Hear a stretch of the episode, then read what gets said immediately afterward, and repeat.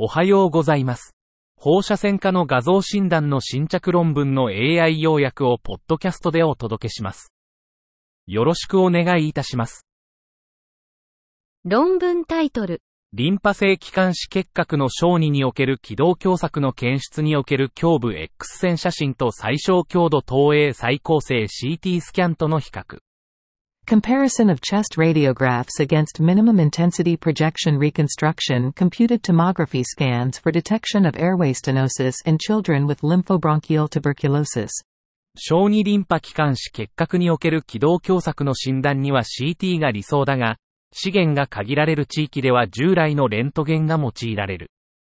本研究では、37人の患者、中央値年齢14.3ヶ月の胸部レントゲンと CT ミン IP を比較し、10箇所の気道狭窄を評価。左主気管支の狭窄に対するレントゲンの感度は92.9%得意度は100%であり、気管支中間部では感度80%、得意度75%。両モダリティ間での狭窄度の一致は左主気管支でかなりの一致。カッパ係数0.67。気管支中間部で中程度の一致。カッパ係数0.58。胸部レントゲンは特定の解剖学的部位での気道狭窄を高感度、高得意度で検出可能であり、治療分類に役立つ。論文タイトル、人工知能に基づく小児の付属骨格骨折の検出。一般的な骨折の種類と部位に対する性能と限界。Artificial intelligence-based detection of pediatric appendicular skeletal fractures.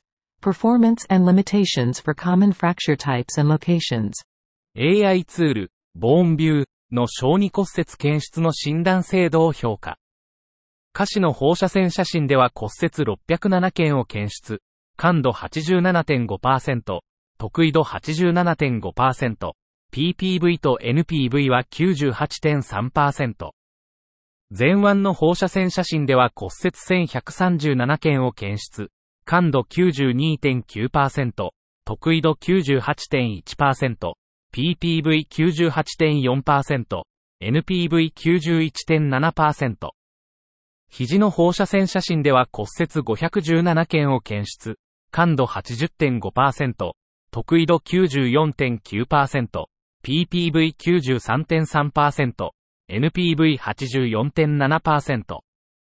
ボーンビューは前腕と下肢の骨折検出には有望だが、小児骨折検出に AI のみを頼る前に改善が必要。論文タイトル、甲状腺用低悪性度上咽頭乳頭腺癌の放射線学的特徴、症例シリーズと系統的レビュー。Radiological features of thyroid-like low-grade nasopharyngeal papillary adenocarcinoma.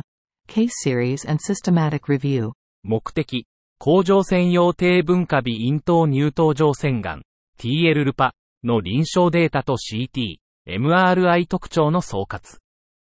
方法、系統的レビューで特定された25論文の27病変と当施設の3病変を評価。結果、診断時の平均年齢35.7歳。男女比はほぼ1、1。主訴は微閉、ついで微出血。病変はすべて微中核5縁に位置し、平均直径 1.7cm、63.6%で隣接する頭蓋底効果を検出。結論、TL ルパの臨床的、放射線学的特徴をまとめ、正確な診断と適切な管理を促進。論文タイトル、腹部画像の古典、MRI における卵巣粘点の渦巻き、兆候。Classics in abdominal imaging. The and Quat. Whirlpool and Quat. Sign of ovarian torsion on MRI. アブストラクトが提供されていませんでした。論文タイトル、虚血性脳卒中における脳浮腫の MRI 検査と日常臨床におけるその使用法。MRI of cerebral edema in ischemic stroke and its current use in routine clinical practice. 脳虚血の発症における側腹循環の役割の知見により、治療ウィンドウが時間のみに依存しない形で延長されている。個別化されたアプローチにより、積極的治療の恩恵を受ける追加患者の選択が行われている。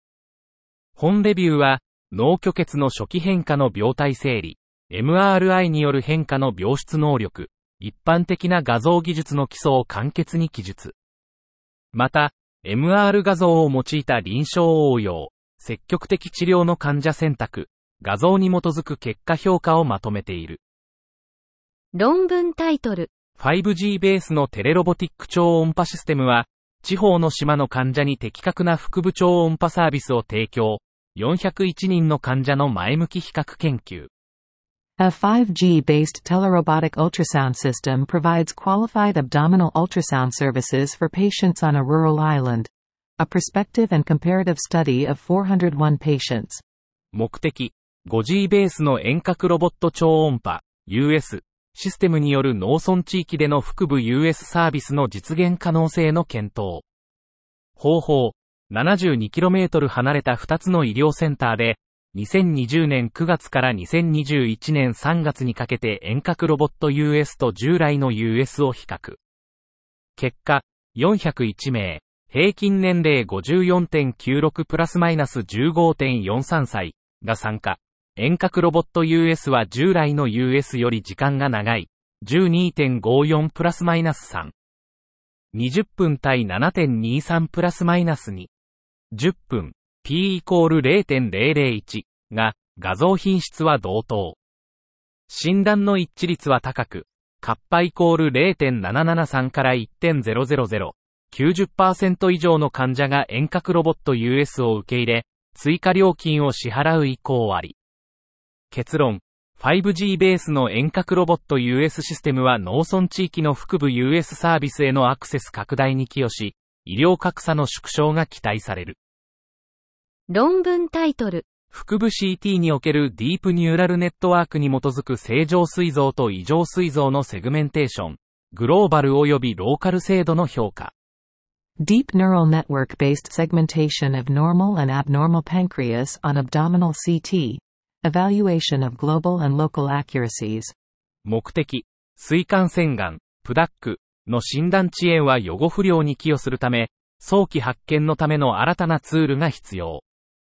本研究では、正常及び異常膵、膵腫瘍を含む、の深層ニューラルネットワーク、DNN によるセグメンテーションの全体的及び局所的精度を評価した。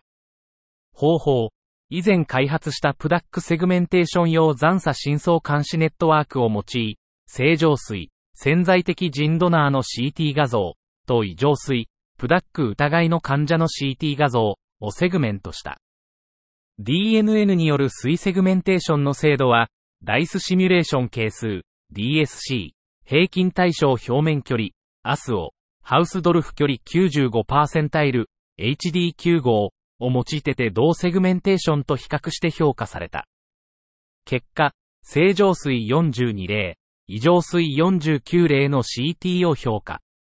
平均 DSC は正常水で87.4プラスマイナス3.1%、異常水で85.5プラスマイナス3.2%アスオはそれぞれ0.97プラスマイナス0.30、1.34プラスマイナス0.65、HD95 は4.28プラスマイナス2.36、6.31プラスマイナス6.31であった。以上で本日の論文紹介を終わります。お聞きいただき、ありがとうございました。